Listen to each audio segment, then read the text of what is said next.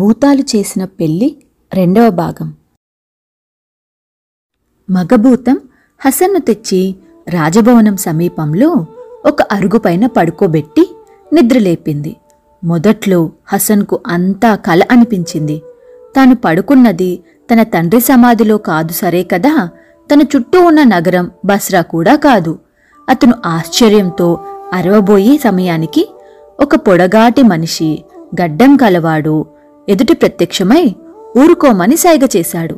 తరువాత ఆ మనిషి ఇలా చెప్పాడు, నేనొక మంచి భూతాన్ని నీ అందానికి తగిన భార్యను ఇవ్వటానికి ఈ కైరో నగరానికి తెచ్చాను. నేను చెప్పేది శ్రద్ధగా విను, అలా చెయ్యి. వెంటనే బయలుదేరి స్నానానికి వెళ్ళు. అందులో నుంచి ఒక గోని పెళ్ళికొడుకు వస్తాడు. వాడి వెంట జనం చాలామంది ఉంటారు. ఆడేవాళ్ళు పాడేవాళ్ళు ఉంటారు. నువ్వు కూడా వారిలో చేరి వారిలాగే ఒక వెలిగించిన కొవ్వొత్తి పట్టుకో. ఇదిగో కొవ్వొత్తి. పెళ్ళికొడుకు పెళ్లి ఇంటికి వచ్చేటప్పుడు నువ్వు వాడి సరసన చేరినాడు. ఆడేవాళ్ళు పాడేవాళ్ళు పెళ్ళికొడుకు సలాం చేసినప్పుడల్లా ఈ సంచిలో చేయి పెట్టి బంగారం విదజల్లు. ఈ సంచి తీసుకో. ఇందులో ఉండే బంగారం తరిగిపోతుందన్న భయం నీకు వద్దు. ఎంత తీసినా ఇందులో ఇంకా బంగారం ఉంటుంది. అందుచేత నువ్వు ఆ గుంపులో వాళ్ళందరినీ మంచి చేసుకోవచ్చు. తరువాత పెళ్లి ఇంటికి చేరగానే గుంపులో ఉన్న వాళ్ళందరూ వెళ్ళిపోయినా కూడా నువ్వు మాత్రం గూనివాడి పక్క నుంచి వెళ్ళిపోకు. ఈ మాటలు చెప్పి ఆ మనిషి మాయమయ్యాడు. హసన్కు అంతా గొడవ గొడవగా ఉన్నది.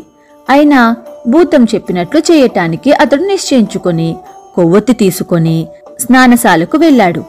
అక్కడ చాలా మంది ఉన్నారు. అందరి చేతిలో కొవ్వొత్తులున్నాయి.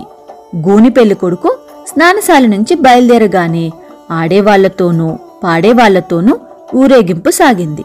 హసన్ జనాన్ని తోసుకుంటూ ముందుకు వచ్చి గూని పెళ్ళికొడుకు పక్కనే నడవసాగాడు. ఆ జనంలో అతడి అందం చూసి ఆశ్చర్యపడని వారు లేరు. అతను ధరించిన దుస్తులు కూడా పెళ్ళికొడుకు దుస్తుల కన్నా ఎన్నో రెట్లు విలువైనది. ఊరేగింపులో ఆడేవాళ్లు పాడేవాళ్లు ముందుకు వచ్చి పెళ్ళికొడుకు సలాం చేసినప్పుడల్లా హసన్ గుప్పిళ్లతో బంగారం తీసి ఇచ్చాడు. భూతం ఇచ్చిన సంచి నిజంగానే అక్షయమైనది. దాని నుంచి అతను ఎంత బంగారం తీసి ధర్మం చేసినా ఇంకా ఉండనే ఉంది. ఊరేగింపు పెళ్లి ఇంటికి చేరేసరికి హసన్ను దేవుడల్లే చూడని వారు ఊరేగింపులో ఒక్కరూ లేరు. ఈ పెళ్లి ఇల్లు దివాణంలోనే ఉన్నది. అక్కడి నౌకర్లు ఆడవాళ్లను పెళ్లికొడుకును తప్ప మిగిలిన మగవాళ్లను ద్వారం వద్ద నిలిపివేశారు. కాని గుంపులో ఉన్న ఆడే స్త్రీలు పాడే స్త్రీలు హసన్ను తమ వెంట లోపలికి రానివ్వాలని పట్టుబట్టారు. హసన్ లోపలికి రాకపోతే తాము ఆడమని పాడమని స్పష్టంగా చెప్పారు. వాళ్ళు హసన్ చేతులు పట్టుకుని లోపలికి లాక్కుపోతుంటే ద్వారపాలకులు ఏమీ చేయలేకపోయారు. లోపల చాలాసేపు ఆడవాళ్లు అచ్చట్లు ముచ్చట్లు సాగాయి. గొప్ప గొప్ప అమీర్ల భార్యలందరూ ఉన్నారు. పెళ్లికూతురు పెళ్లికొడుకు వెంట మరొక అందగాడుండటం చూసింది. కాని అతనెవరో ఆమెకు ఎంత ఆలోచించినా అర్థం కాలేదు. వేడుకలన్నీ అయినాక ఆడవాళ్లు పెళ్లికూతుర్ని పడకగదిలో దిగబెట్టి తమ దారిన తాము వెళ్ళిపోయారు.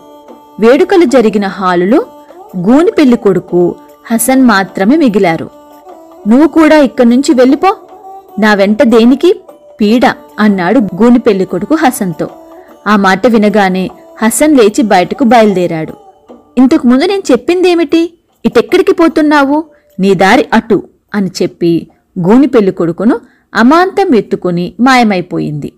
గూనివాడు కళ్ళు మూసి తెరిచే లోపల ఒక చీకటి కొట్టులో ఉన్నాడు. వాడు అందులో నుంచి బయటకు రావటానికి విశ్వ ప్రయత్నం చేశాడు. కాని వాడికది సాధ్యం కాలేదు. ఈ లోపల హసన్ భూతం చూపిన వైపుగా వెళ్లి పెళ్లికూతురున్న పడకగది దగ్గరికి తారట్లాడాడు.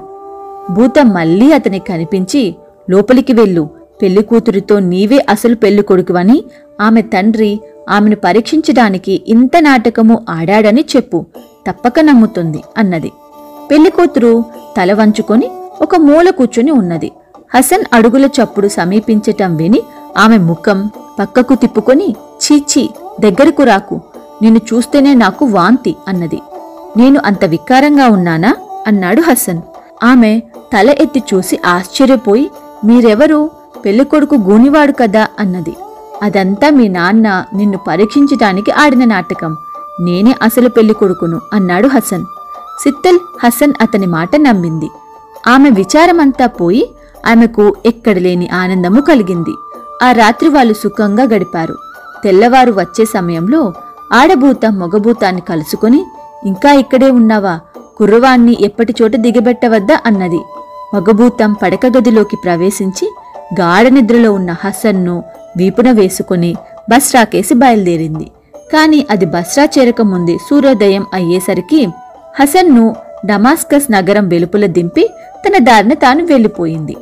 హసన్ నిద్రలేచి చూసేసరికి పెళ్లికూతురు కాని, పడకగది కాని, ఆఖరకు ఒక భవనం కానీ లేదు. తాను ఏదో నగరం వెలుపల ఉన్నట్లు తెలుసుకున్నాడు. ఆ నగరం ఏదో తెలియదు. అది కైరో కాదు, బస్రా కూడా కాదు. హసన్ చుట్టూ జనం మూగి ఆశ్చర్యంగా చూస్తున్నాడు. అతను ఎక్కడి నుంచో ప్రయాణం చేసి వచ్చిన వాడిలాగా కనిపించటం లేదు. అతని శరీరం మీద కొద్దిపాటి దుస్తులే ఉన్నాయి. ఇదే ఊరు, ఏ దేశం అని అడిగాడు హసన్ చుట్టూ మూగిన జనాన్ని. ఇది సిరియా దేశం, డమాస్కస్ నగరం అన్నారు వాళ్ళు. రాత్రంతా ఖైరోలో ఉన్నవాణ్ణి తెల్లవారే కల్లా డమాస్కస్లో ఎలా ఉన్నాను అన్నాడు హసన్ తెల్లబోతూ. మీది ఖైరో నగరమా అన్నాడు జనం మరింత ఆశ్చర్యంతో. కాదు, మాది బస్రా. నిన్న చీకటి పడ్డాక బస్రాలో పడుకొని మాఘరాత్రి వేళ ఖైరోలో చేరాను. ఖైరోలో పడుకొని ఇప్పుడు మళ్ళీ డమాస్కస్లో నిద్రలేచాను. ఇదంతా ఆ భూతాలు చేసిన పని అయి ఉంటుంది అని గొనిగాడు హసన్. అతని మాటలు విని అక్కడి వాళ్ళు అతను తాగుబోతో పిచ్చివాడు అనుకున్నారు. హసన్కు తన వస్తువుల మాట జ్ఞాపకం వచ్చి తన దుస్తువుల కోసము, వెయ్యి దినారాలు గల డబ్బు సంచి కోసము, తన తలపాగా కోసం వెతకసాగాడు. కాని అవన్నీ ఖైరోలో దిగబడిపోయాయి. అతను వెర్రివాడని జనం రూఢి చేసుకున్నారు. వారు తన వెంట పడటం చూసి హసన్ నగరంలో ప్రవేశించి వీధుల వెంట పరిగెత్తి ఒక మిఠాయి దుకాణంలో జొరబడి లోపల దాక్కున్నాడు. ఆ దుకాణం అబ్దుల్లా అనేవాడిది. అతను హసన్ను చూసి జాలిపడి అతని కథ అడిగి తెలుసుకున్నాడు. అంతా విన్న మీదట, నాయనా, నీ కథ నేను నమ్ముతాను, కాని మరెవరికీ ఈ విషయాలు చెప్పకు. నాకు పిల్లలు లేరు. నీ కష్టాలు తగ్గేదాకా నా ఇంట నీ ఇష్టానుసారం ఉండు. ఈ దుకాణం నీదే అనుకో. నిన్ను నేను పెంచుకుంటాను అన్నాడు. నీ ఇష్టం బాబాయ్ అన్నాడు హసన్ కృతజ్ఞతతో. అబ్దుల్లా హసన్ కోసం బజారు నుంచి మంచి దుస్తులు తెచ్చి కాజీగారి సమక్షంలో అతన్ని తన కొడుకుగా దత్తత చేసుకున్నాడు. సిత్తల్ హసన్ వివాహం జరిగిపోయిన మర్నాడు ఉదయమే ఆమె తండ్రి అయిన వజీరు షంస్ పుట్టెడు దిగులుతో తన కుమార్తెకు జరిగిన అవమానకరమైన పెళ్లి గురించి తలచుకుంటూ తన కూతురు వద్దకు వచ్చాడు. ఆమె అంతకుముందే నిద్రలేచి తన భర్త లేకపోవటం చూసి బయటకు వెళ్ళి ఉంటాడనుకుని అతని కోసం ఎదురుచూస్తున్నది. మిగిలిన కథ తరువాయి భాగంలో విందాం.